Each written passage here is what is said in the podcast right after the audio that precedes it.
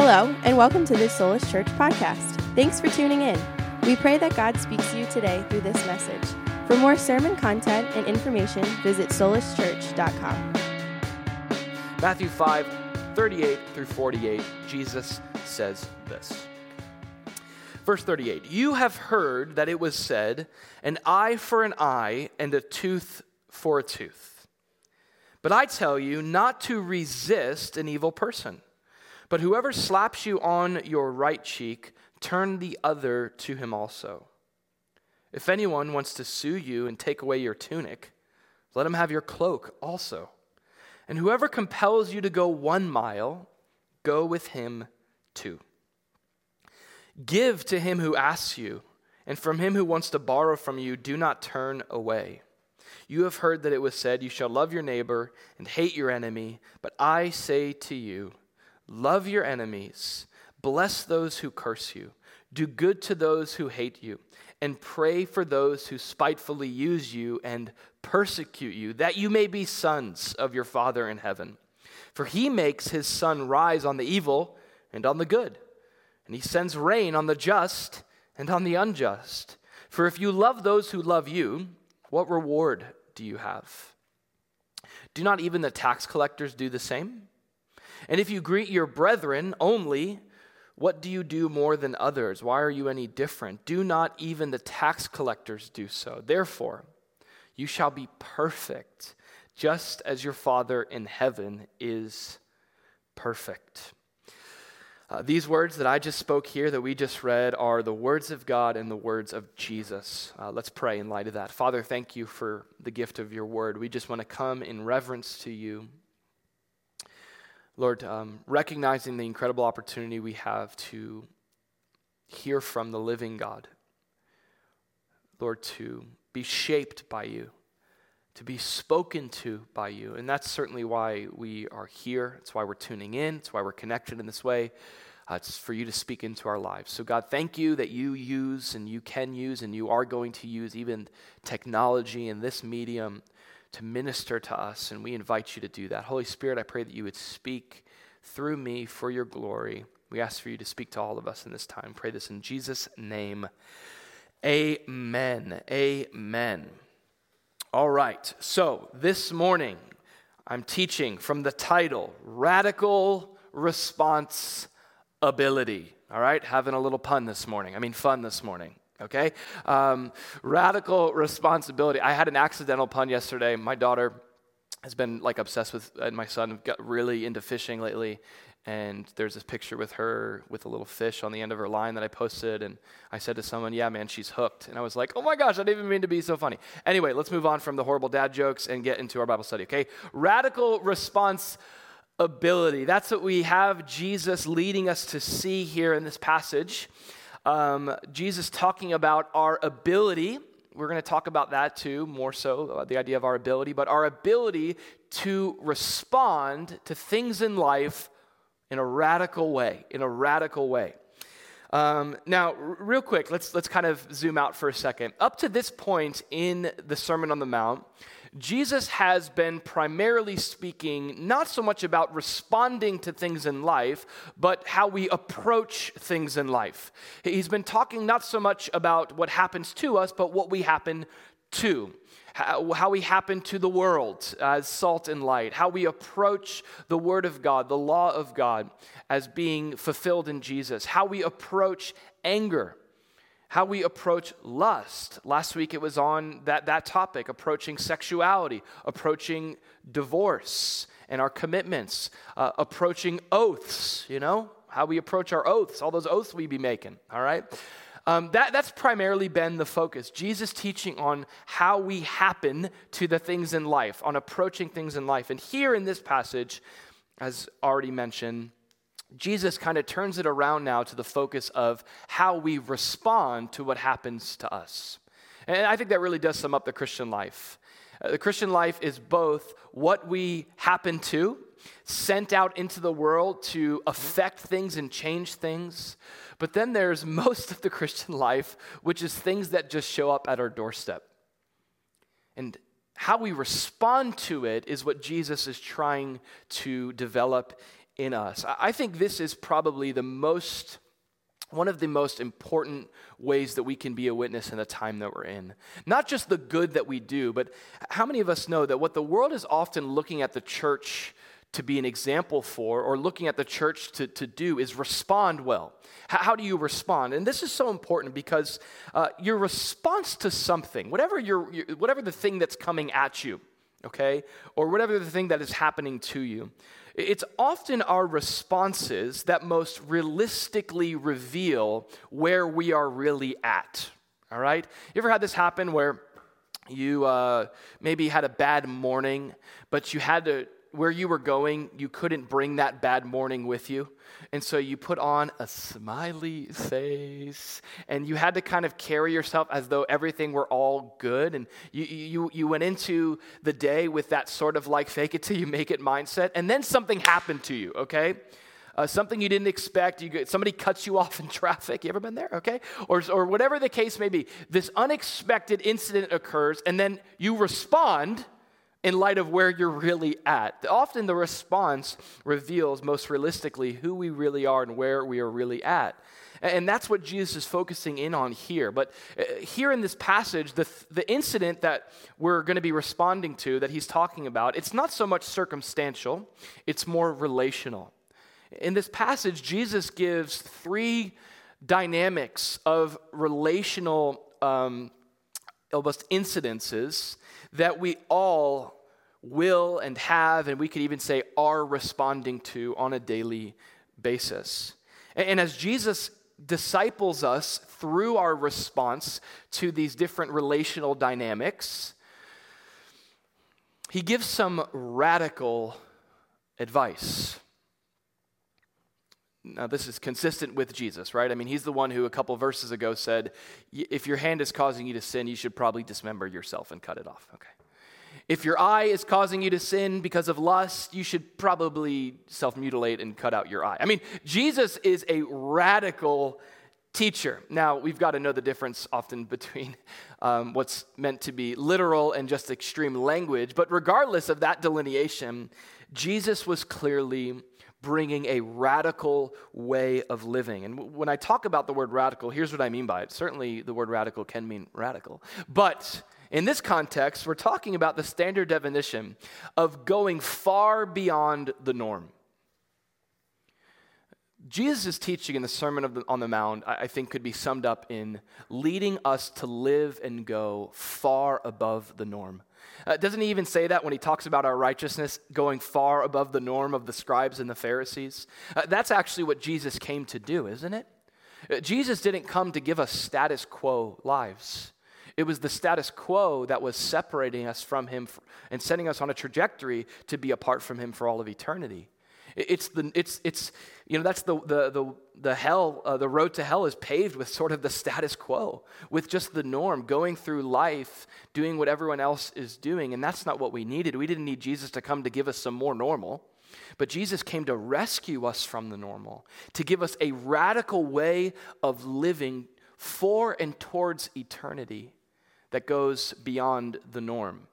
And certainly here in this passage, Jesus is teaching in that vein. He's giving a radical, beyond the norm way to respond to our relationships, a, a way that would be a, a, witness to others. But I want to mention this that uh, I think sometimes the danger with not just Jesus' teaching here, which is very famous teaching, this, this passage here is probably the most famous of the, the passages in the Sermon on the Mount. Jesus talking about loving your enemies, talking about the phrase turn the other cheek, or we read there even going the extra mile. I mean, these are kind of uh, ideas that we've extrapolated from the text. Um, but I think one of the biggest mistakes that we can make as Christians, as Christ followers, especially to the Sermon on the Mount, is to simply reduce this sermon to radical teaching.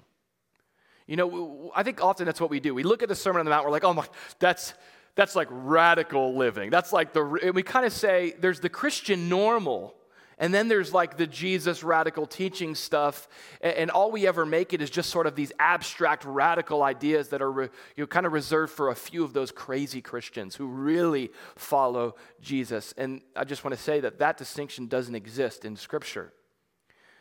There's following Jesus, and adopting and giving up your life for His way, which is a radical way, and then there's following someone or something else.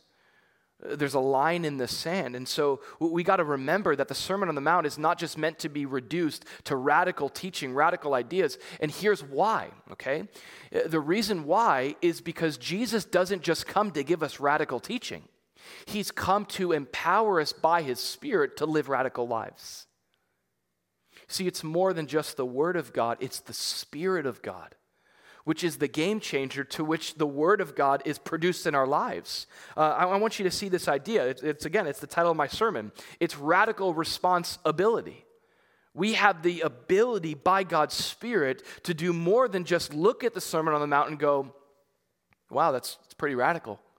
But God wants to actually make us who He's calling us to be. A great description of this is Philippians 2:13. I love this, this hope for the Christian life, for it is God who works in us, both to will and to do for his good pleasure. Isn't that awesome? God isn't is this absentee landlord, you know, who gives us the, the teaching and the information and the good things to do, and then departs and says, Hopefully you can make it, do your best, may the force be with you, you know, I'll, I'll see you soon. But it's the same God who calls us, the same God who calls us is the same God who enables us to actually walk out what He's producing in our lives by His Spirit. So I want us to see that as the framework for this passage that is so famous. It's often cherry picked by non believers and it's often reduced to radical teaching by believers. But Jesus here is describing the life that Jesus came to bring. He came to lead humanity beyond the norm into the way of the kingdom. And how does it look in regards to our response to certain relational dynamics? Well, uh, Jesus here in this passage gives three scenarios that we will all walk through relationally. Uh, three scenarios to which he is calling us and he is enabling us to radically respond. So let's look at the, the scenarios and the response that Jesus is, is looking to produce in our lives as those who are lights for him and followers of him. The first scenario and response is found there in verses 38 through 41. And the first scenario is this, and, and the first response is this. The idea here first is responding to mistreatment with the response of radical grace. This is what Jesus begins by teaching on. Responding to mistreatment with radical grace. We have all been mistreated in a variety of ways. Even in this just this passage, we'll see Jesus teaching on uh, different kinds of mistreatment. He talks about being insulted, struck on the cheek. Maybe you've been mistreated that way. Someone humiliating you verbally or physically, insulting you shaming you. Uh, we see people being in this passage mistreated uh, by uh, those that are trying to cheat them and sue them to take away their very necessities. Ever had that happen to you? Someone just took what was yours or tried to cheat you in some way?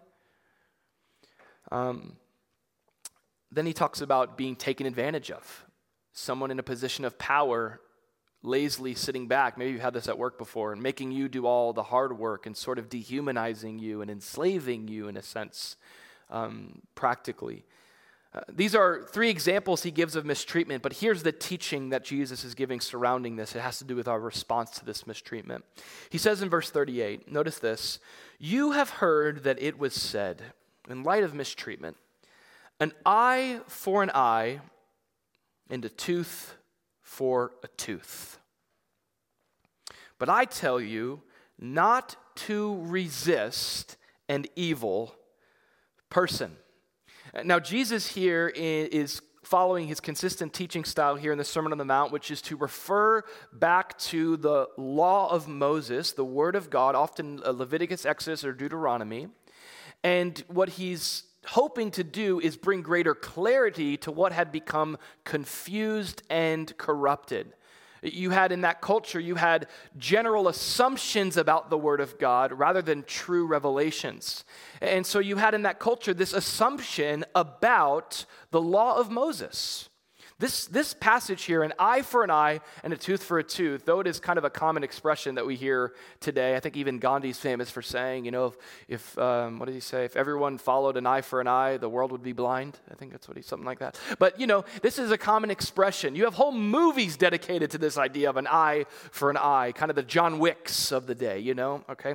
Um, never seen that before. Um, but you have this idea and this concept in our culture of vengeance and retaliation. But this passage, this expression, eye for an eye, tooth for a tooth, it comes out of the very word of God. It comes out of Israel's history. It's Leviticus chapter 24, it's Exodus chapter 21, it's Deuteronomy chapter 19. Three times in the Torah, you have this law that was established in Israel in order to be a remedy to any kind of injustice. And so, in all three of those places, you see this principle applied for the local government. If someone is wronged, and here's the idea of this in the Torah if someone is wronged, then there should be, for that person, that criminal who has committed the injustice, there should be punishment just punishment that fits the crime, right? That's the idea. It's the longing for justice that we all have. We see a lot of conversation about this right now in our nation, uh, about certain crimes that are committed and the lack of justice that is executed. There's a great conversation happening right now about that. And, and that derives from the very heart of God, and we see that in the Torah. Now, God gave that law to Moses and to the people of Israel for a reason it not only existed to bring proper um, punishment and consequence for crime for the sake of justice, but it existed so that the people wouldn't take justice into their own hands. The, the idea was the government would exist to bring controlled justice so that the people wouldn't run crazy in uncontrolled vengeance. Um, kind of the Hatfield and McCoy's idea, okay, if you're familiar with, with sort of that, that story of our, of our nation's history. I mean, it's a, of two families in our, in, in our nation who, throughout, we know the story throughout history of what started with just one eye turned into multiple lives that were lost because that's often what happens when we take vengeance into our own hands. Uh, oftentimes, times uh, when we seek to retaliate for ourselves in an uncontrolled way, we often overreact when someone wrongs me. So it's usually an, uh, two eyes for an eye, you know, two tooths tooths, okay, for a tooth, okay? We often overreact in pain, okay? And if you need any example of this, uh, if you, you need kind of the argument proven, I just want to invite you to come spend a week at my house, all right? And just actually hang out with my kids for a week. Brittany and I will go on vacation, okay? And, and you'll see it. You'll see this natural instinct to bring uh, this overreaction when I'm wrong to overreact in my pain and to retaliate and bring vengeance. And so I want you to think about it this way. So, this law, eye for an eye and tooth for a tooth, that was given to. Um, uh, that was given to Israel, which Romans 13 says is actually given to local governments today. That's a whole other conversation about unjust legal systems and, and how God uses. Romans 13 talks about that. God uses local governments as ministers of his judgment. That's a whole nother conversation. But that idea of God doing that and setting that up for justice was not just to bring justice, but I want you to understand it this way it was to help de escalate what could, have, what could bring more violence. It's genius. Violence begets violence, begets violence, begets violence, and greater violence. And so you have God giving Israel this tool to bring justice, controlled justice, rather than uncontrolled vengeance and to de escalate. Okay? We, we get the idea here at this point, preventing the Hatfield and McCoys. Uh, in Jesus' day, Israel had, or I should say, each individual in Israel had become their own government and their own court of law, judge, and jury. And so, what was meant to be a principle of love and justice and protection had become the exact opposite of what it was intended for. It had become a principle of personal vengeance and retaliation.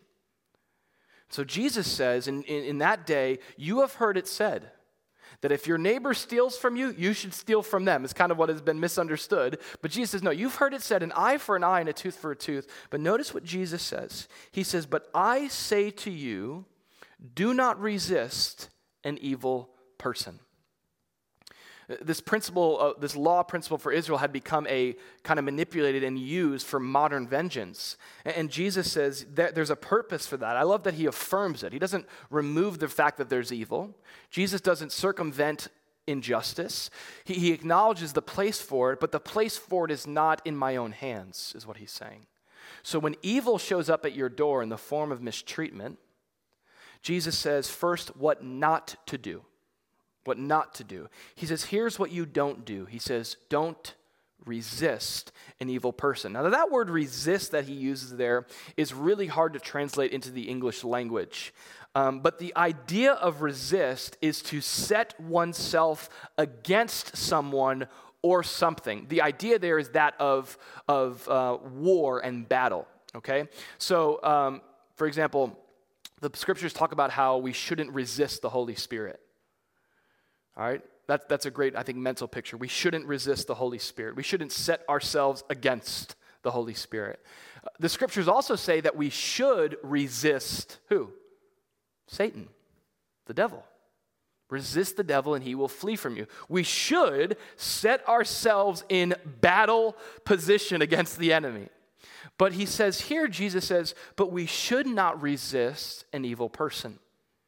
When you are mistreated, the first thing Jesus says not to do is retaliate. That's what he's saying here. Now, this is, as I mentioned with my children, this is our natural instinct, isn't it? You ever been cut off in traffic? Okay. Have you ever been wronged? You ever been cheated? And in our own forms of justice, okay? Um, I recently have, have experienced a couple different uh, personal um, uh, incidences of being mistreated, kind of out of the blue. Had to do with some, pro- some stuff in my house. Some stuff it has to do with my neighbors. Okay, we'll talk about that a little bit. Um, we're going to talk about loving our neighbors here in a second.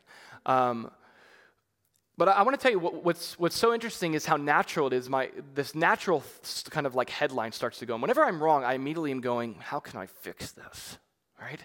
How can I get, how can I make right what was wrong? And Jesus says, no, no, no, stop.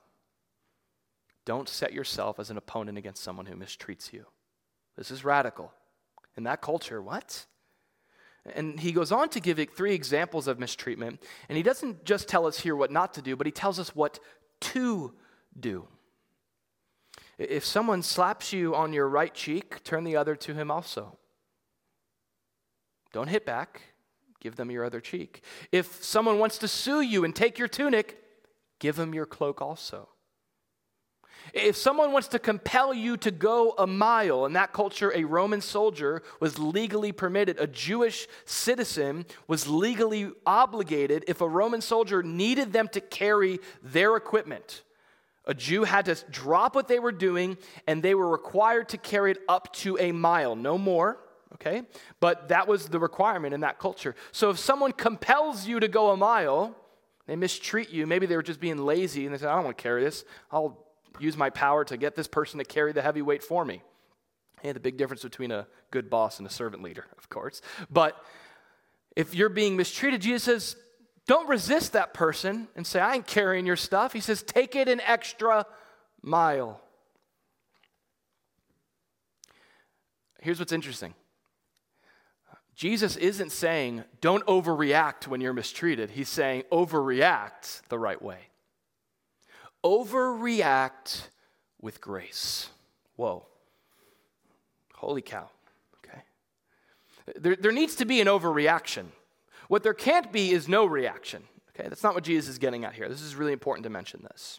Jesus is not talking about being apathetic. He's not talking about ignoring. He calls evil evil. But how I respond to the mistreatment in the way of Jesus is I respond with the overreaction of radical grace. I want you to look at this all throughout Scripture. We see this, this principle that's given. Romans 12 repay no one evil for evil. having regard for good things in the sight of all men. Repay no one evil for evil. Look at 1 Peter. Finally, all of you be of one mind, having compassion for one another, love as brothers, be tenderhearted, be courteous. Notice this wrong verse. Here it is. Not returning evil for evil or reviling for reviling, but on the contrary, blessing. On the contrary, don't just overreact. It's not just don't overreact and hit them but overreact and love them. What? On the contrary, blessing, knowing that you were called to this, that you may receive a blessing. What not to do, retaliate. What to do, respond with radical grace. Now, this is some interesting context. These examples that Jesus gives, it, can sort of seem like uh, Jesus is excusing evil. Uh, but, but there's real culture and background to this. Let's, let's start with the first example of turning the other cheek, which is probably the most taken out of context verse in all the Bible. Okay? Uh, with, with any of these examples, whether it be someone insulting you or it be someone um, cheating you and suing you, trying to take your basic needs away, or someone taking advantage of you, with any of these examples, in our culture, I would say that we tend to have one of two ways to respond to that. The, the two responses are, are either fight or flight. If someone strikes me on my cheek, one way to respond to that is to backhand them back, okay? Give them a taste of their own medicine, so to speak. Another way to respond to that is, is to run away. You strike me on the cheek, I, don't want to get hit again. I'm, you know, I'm, I'm out of here. Or you cheat me, well, I'm gonna, you suing me, I'm going to sue you back. I'm going to double down. I'm going to lawyer up. Okay? Or you're taking advantage of me and you're throwing that pack on me. I'm going to destroy your property. I'm going to fight back. Or instead of fight, flight. I'm going to run. Now, those are the two general ways that our culture would know to respond to any sort of mistreatment fight back or run away. And, and here's what's amazing about Jesus Jesus enters in and he gives a third way. And in the way of Jesus, we're neither fighting back nor running away from evil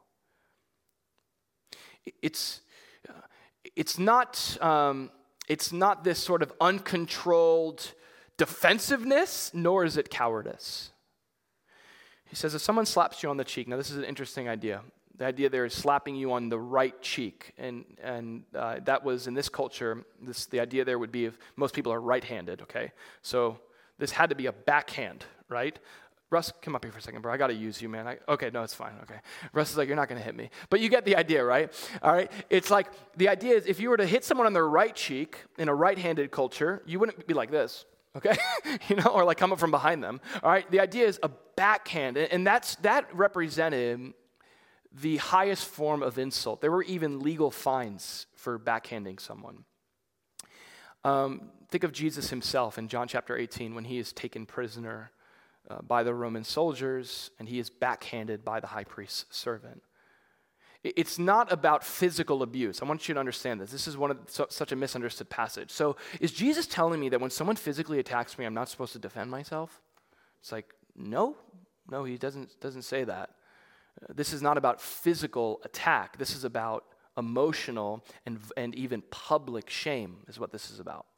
In fact, there, I want to just mention there's many places in Scripture where you see Jesus evading the crowds that were trying to physically attack him.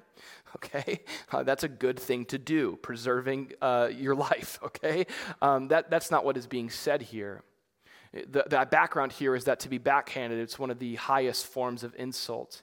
So, what do you do when someone publicly insults you and mistreats you? Here's the way of Jesus you don't run away. You, after they backhand you on their right cheek, you bring them your other cheek you listen, you show them grace in not hitting back, but you maintain your dignity by looking them in the eye.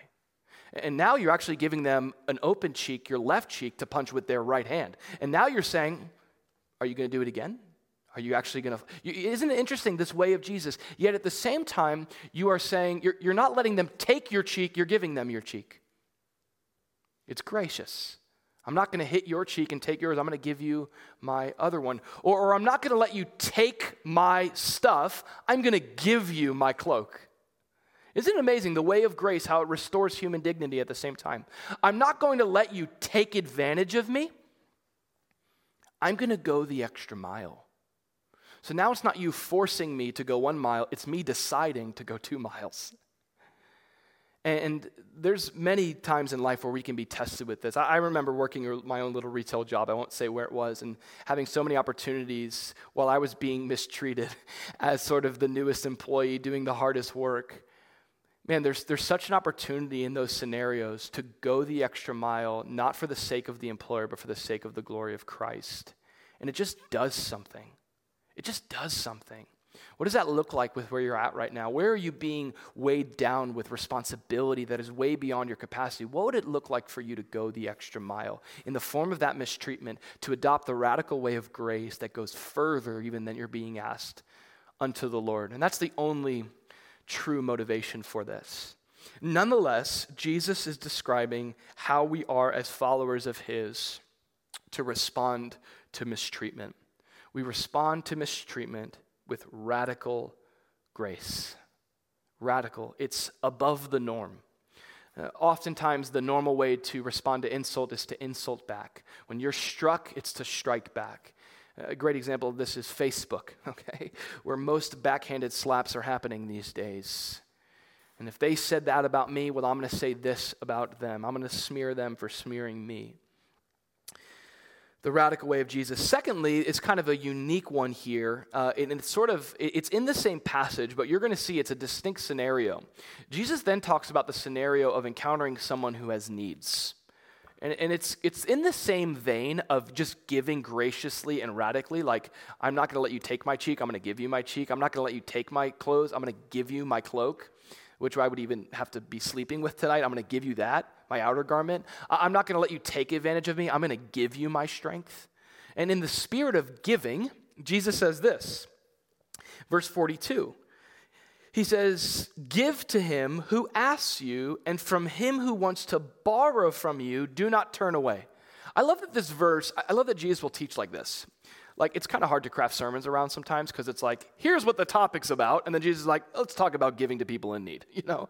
But jesus is just from his heart as he's talking about giving and living a life that is spent on in the service of love to others even those who are mistreating you he says speaking of living in the service of love towards other what about those that come to you in need now, here's the next thing we're thinking about not just how do I respond to mistreatment, but how do I respond? How do you and I, genuinely, let's think about this. How do I respond when someone needs something? Now, that's a loaded uh, question, and those circumstances are often complex and nuanced. But just generally here, what Jesus is talking about here is not a principle for Christians to take advantage of. You know, like Russ got a new truck, and it's like, you know what? Jesus says, give to him who asks of you. And from him who wants to borrow from you, do not throw it. Russ, scripture obligates you to let me borrow your truck for this year. All right, that, obviously, that's not the idea here, okay? Uh, what'd you say? He said, take it for two. He said, I could take it for two years, going the extra mile. That's awesome. You couldn't hear him say that, but I got you. Um, that's hilarious. All right. Uh, the idea here is encountering someone in need. The, the, the, language there of not turning them away, it speaks of someone who's actually destitute and in trouble. Uh, think of the, the, the, parable of the Good Samaritan. Someone on the side of the road in need, and they, they, God has put you in their path and them in yours for you to be. Um, uh, to be aware of the need. That's often where it starts. The Holy Spirit, we should, by, by, the way, we should pray this every single day. God, open up my eyes to see the needs around me that you see that I don't. Help me not just go into my day focused on what I need, what I have to do, but help me live as you live, Jesus, others centered so that there's never an interruption, there's always divine appointment. Because I'm going aware of the fact that there's good works prepared for me today to walk in, and there's going to be people I'm going to come across. And God, you have blessed me with the means to be a blessing to them. And Jesus talks about how we are to respond to those needs. Isn't this interesting? How do we respond to those needs when they show up at our door? And the spirit in which Jesus leads us is with radical generosity. Radical generosity. If anyone asks you, or if anyone needs to borrow from you, how loose of a grip do you have on your material possessions? That there's a willingness to be used by God to bless people? Or how tight of a grip do you have on your material possessions, on your wealth, on your bank account, on your checkbook? How tight of a grip do you have on your blessings, by the way? Every good gift and perfect gift comes from above. Everything we have is a gift of God's grace. What have you been given by God that you are hoarding to yourself? And the idea here to get us to think about is, is, is do I have a heart of generosity? What generosity looks like is this it's hands that are always open to receive and always open to give and serve. The opposite of generosity, which is greed, is closed hands. And here's the thing about closed hands when you have closed hands, uh, you can keep what you're holding, but you can't receive what God wants to give you. But with generous hands, with a heart of, of that, that it recognizes everything I have, I've been entrusted with, I am free to receive and I'm free to experience the blessing, which it's more blessed to give than to receive. So Jesus talks about how do I respond to needs. Um, and obviously, the way that we can, can be motivated to respond this way is to look at our salvation, to look at how free and generous God was, and not just giving us a little bit of love here, but in demonstrating his love and giving his son. God didn't save us like this, he saved us like this. He was willing for his own son to die in our place. Jesus himself didn't hold on to his life, he gave his life for you and me. That's generous. And that generosity propels me to be generous. Um, that's the spirit that Jesus is speaking about here. Having a loose grip, recognizing all that I have is a gift from God. And so I don't want to turn anyone away. I want to have the heart of Jesus that's that of compassion. I'm going to respond with radical generosity. There's not much else to say about that point. That's really the heart there. Uh, the last thing that Jesus says, and this is where we'll close, is in the next section, verses 43 through 48. Jesus speaks about responding to our enemies, our opponents, and the way that we are to respond to them is with radical love. The first is just kind of encountering evil and mistreatment. That could just be a regular thing, but what about someone who's mistreating you on a daily basis? How do you respond to your enemies? Um, Jesus says this. He says, You've heard it said when it comes to how you handle your enemies.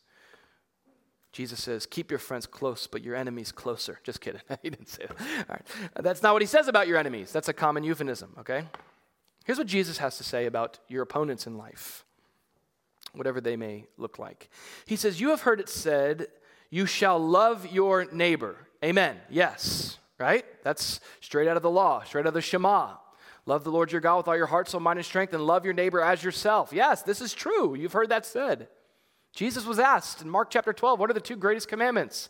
He said, The first, love the Lord your God with all your heart, soul, mind, and strength. The second, like it, love your neighbor as yourself. You have heard it said that you shall love your neighbor, but unfortunately, you've also heard it said, people added a little uh, addition to this little asterisk there, and hate your enemy. Notice love your neighbor is in italics because it's the word of God, and notice hate your enemy is not. This is man's addition, man's, um, you know, sort of, it's like we're helping God, you know. Lord, you forgot something. You said love your neighbor. You forgot the part, we're helping you out, let's finish it, and hate your enemy. And that's genuinely the spirit of the culture. Now, were people saying this? He says it. That's what you've heard it said love your neighbor and hate your enemy. But I think mostly Jesus was probably seeing this, seeing this in Roman occupied Israel. I love my neighbor, but I hate my enemy. I love the Jew, but I hate the Samaritan. I love the Jew, but I hate the Gentile. And what had happened in Israel and what is still happening today is um, humans were and are creating these categories of who deserves my love and who doesn't. Uh, and so remember Jesus when he's approached by this, this religious man and he says, What must I do to inherit eternal life? And Jesus talks about the commandments and he says, And love your neighbor as yourself. And, and the man responds and he says, Well, who's my neighbor? Who's my neighbor? Okay. He's not saying like how close do they have to live to become my neighbor. He's saying who is actually the person I'm called to love. And then Jesus tells this incredible parable about someone who, in that culture, a Samaritan and a Jew, they wouldn't be considered neighbors, they would be considered enemies. And it's the story of the great Samaritan, the good Samaritan who serves and loves what would be culturally his enemy. And Jesus says, Go and do likewise. Uh, it was the great Ravi Zacharias who interpreted this text by, by, by saying that when Jesus is asked, Who is my neighbor? Jesus says, It's the one to whom you are neighborly. And the idea there is we tend to create these categories, these distinctions. We have sort of these stipulations between who is my neighbor and who is my enemy. I know God says to love my neighbor, but you know that person?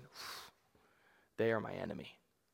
And Jesus says, okay, if you're going to do that, I say to you, love your enemies. You've heard it said, love your neighbor, these people that you think you're, you're, you're called to love. And then you have your enemies, those that, you, that are outside of the neighbor category. Jesus I say to you, love everyone. Love radically. Love even your opponents. Don't just love the people who agree with you politically, but love the people who are on the opposite end of you politically. Whoa, those aren't my neighbors. I don't, I don't interact with those people. I don't talk to those people. Love them. Now, I mean, I even think about this practically. Like, we all have neighbors. There's nothing like neighbors, okay? Um, and in my life right now, I would say, I'll say this, I'll get a little transparent with you. When it comes to my neighbors and loving my neighbors, and some of them who may be my enemies, um, God knows. Um, I would say, like, seven, out of 70% of my neighbors, I would say that I am maybe 70 to 75. Like, if you took my house and you did like, do like a circle, like 10 houses around me, I'd say about 70% of my neighbors and I are on good, I would say great terms, like friendship level, like we hang out. I know their names, even most of them, I know their last names, okay? Um, you know, like, hey, we watch each other's out for each other, you know, that kind of a thing. Um, I would say maybe 25% I'm neutral with. Like, not because I don't want to be their friend, but they don't want to be my friend. They probably found out I'm a pastor or something, but um, that happens a lot.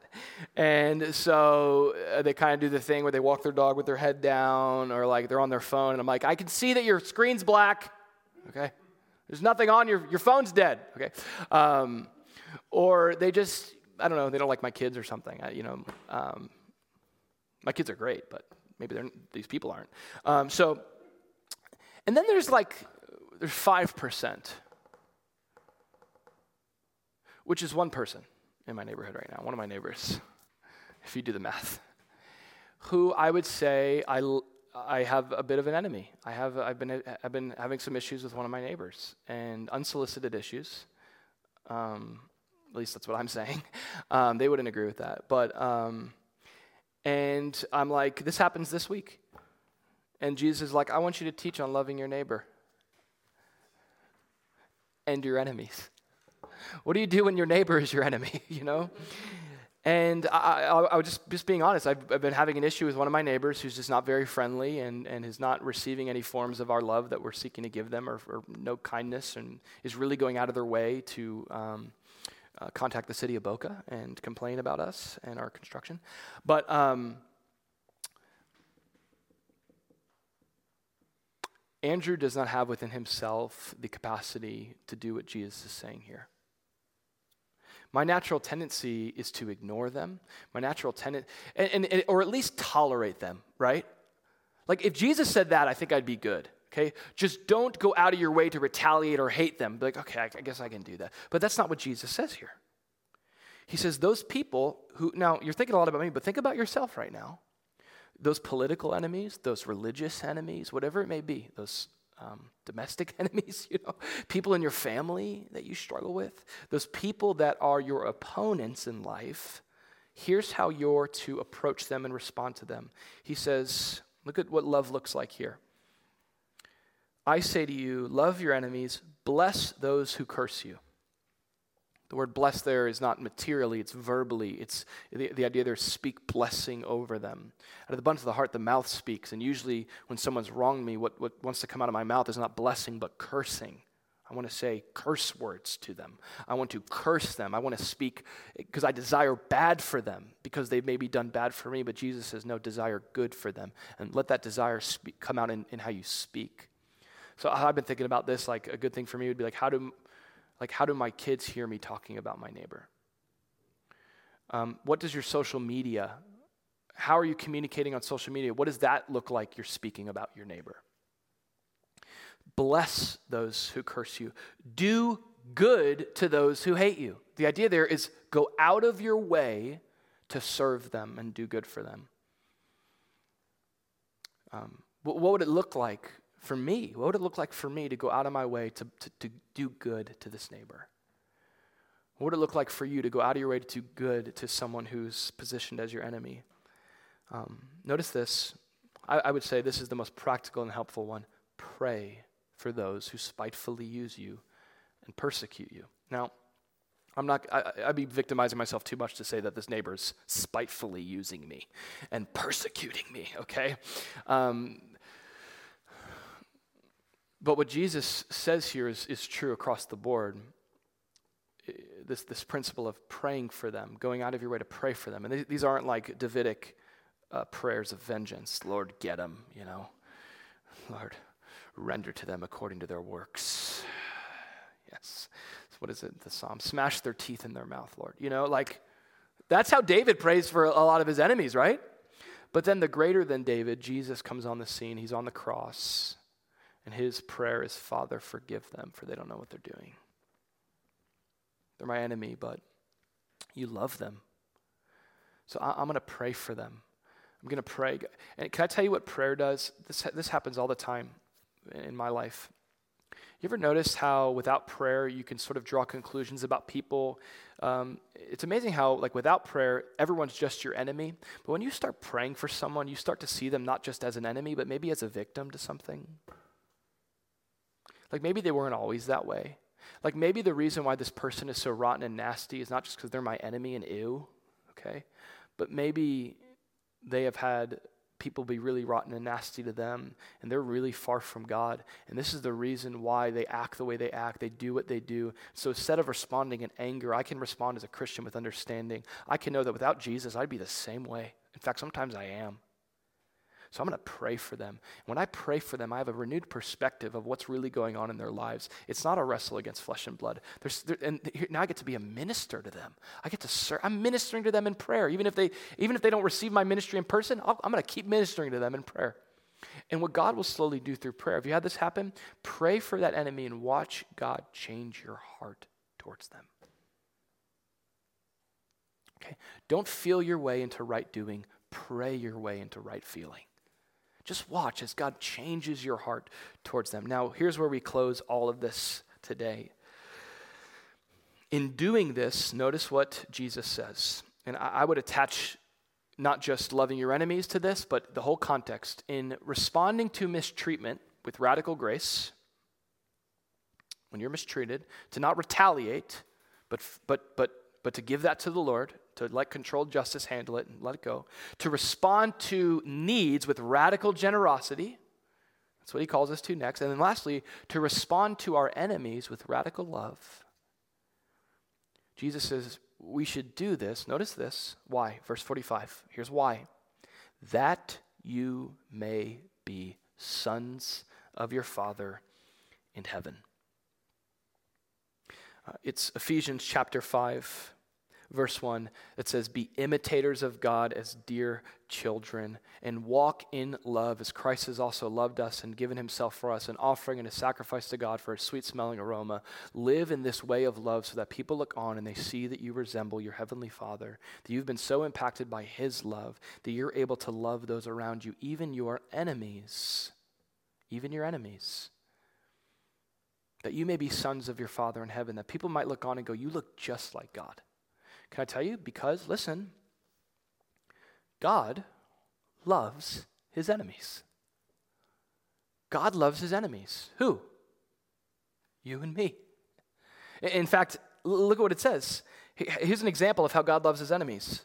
He will, look at this, he makes his sun rise on the evil and on the good. The sun, uh, the idea here is it's a blessing when it's not in South Florida, okay? But his sun rises on the evil and the good. The sun, which brings light and health and vitamin D and all the other amazing things it does in nature, okay?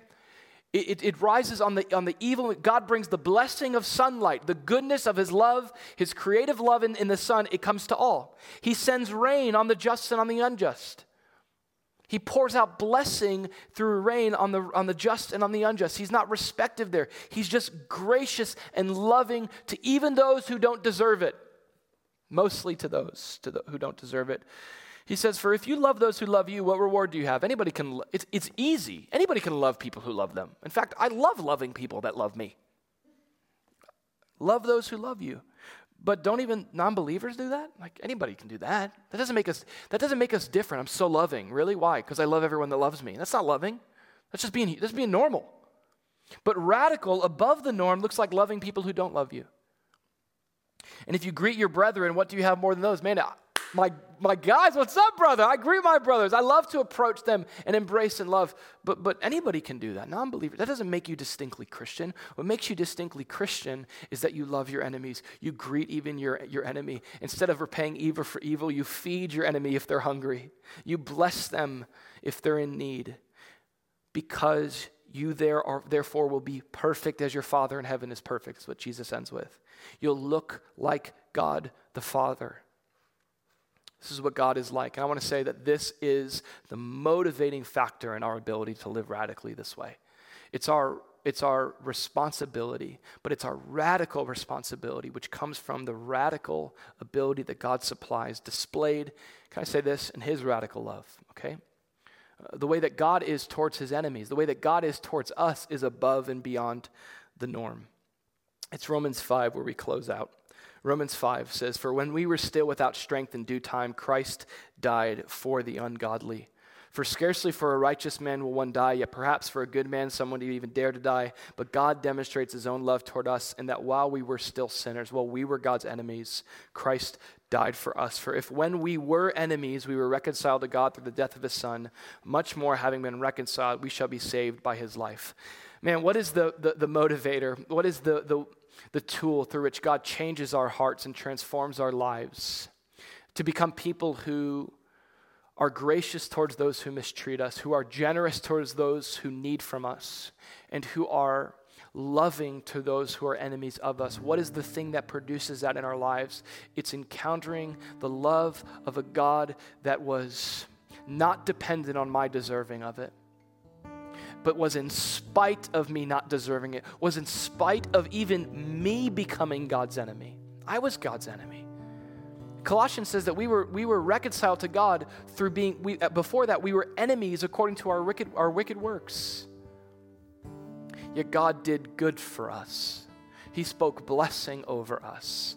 And His love, it's the kind of love that makes enemies His friends. He converts His enemies to becoming those that love Him back when they first encounter His love. And this is the only true source of that love coming through us.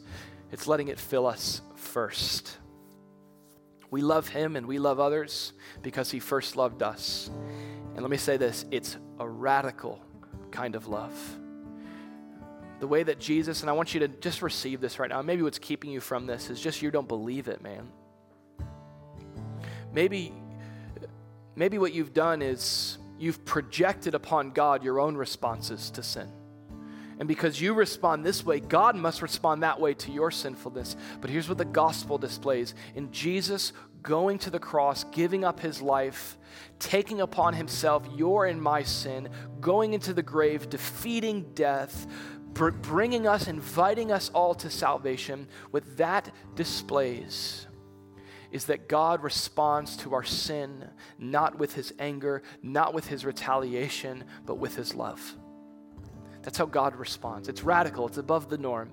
But when we are so impacted by this love, we are able to live radical lives and live out that love to those around us. So let us meditate on this love.